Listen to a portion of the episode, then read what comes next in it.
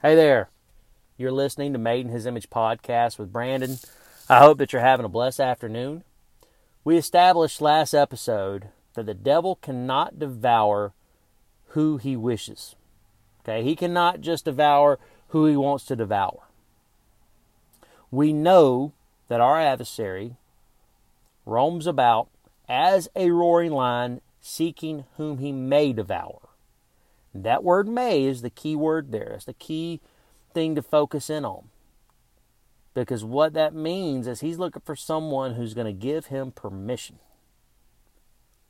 You know, he's looking for someone who's going to cooperate with him and allow him to devour him. And what we have to grasp hold of, friends, is that greater is he who lives in us than he who is in the world. Amen. And so I'm going to read another chapter from Jesus in My Skin, written by John Woolston. And it's chapter 24, and it's titled The Greater One Lives in Me. The world in which we live is more and more being influenced by the spirit of Antichrist. As politicians who are influenced by spirits of darkness pass a never ending series of laws to control the masses and offer more and more giveaway programs with our tax money to accomplish their socialist agenda, our freedoms are being destroyed. The cares of this world increase and travel is being restricted. The ultimate goal of the devil is to hinder the preaching of the gospel worldwide. Nevertheless, we cannot be defeated and we will not quit. Lester Sumrall told of how he was discouraged by everyone from entering the ministry, including all his family members. But he would not quit. When he went out on his own to fulfill his call from God, he had to go to work for a farmer feeding his hogs to have food in his belly and a roof over his head. As he was slopping pigs, the devil told him he would never enter the ministry.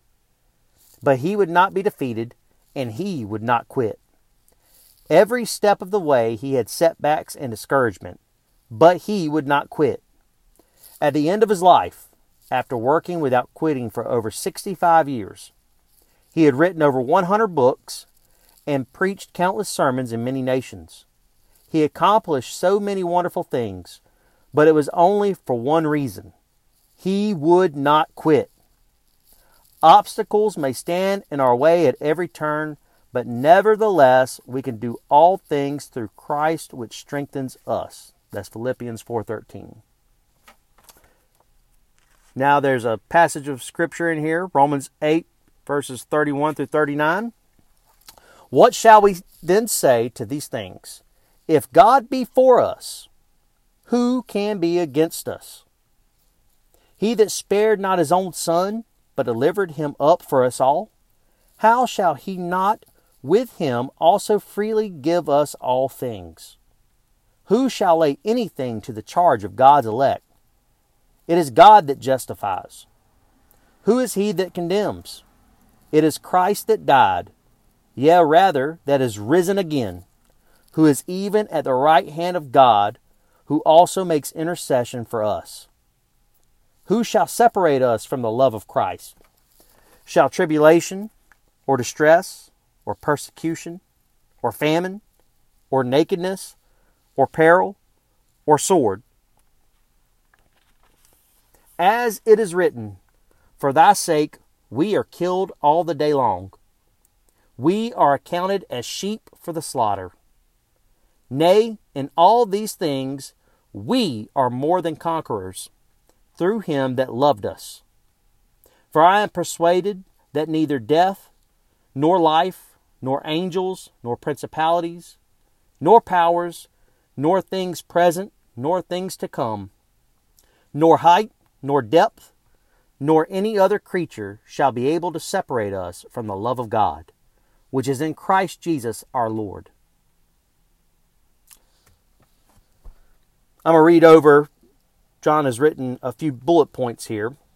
The first being, the truth is that we are of God, and greater is He that is in us than He, the defeated one that is in the world. There's a passage of scripture here, 1 John 4, verses 3 through 4. And every spirit that confesses not that Jesus Christ has come in the flesh is not of God. And this is that spirit of Antichrist, whereof ye have heard that it should come, and even now already is it in the world. Ye are of God, little children, and have overcome them, because greater is he that is in you than he that is in the world. The second bullet point Satanic forces do not need to be defeated. They already have been defeated.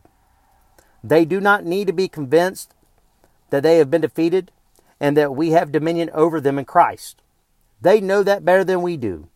It is the Christian that needs to be convinced that they have what God says they have in Christ. And the final bullet point is no problem is bigger than God.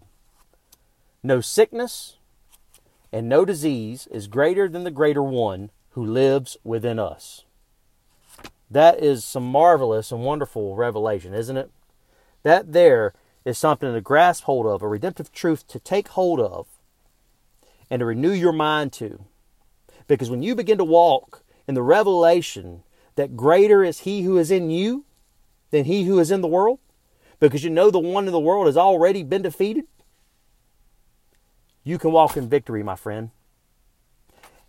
And that old devil won't be able to, to devour you. I'll leave you with that. Have a blessed day. Thanks for listening.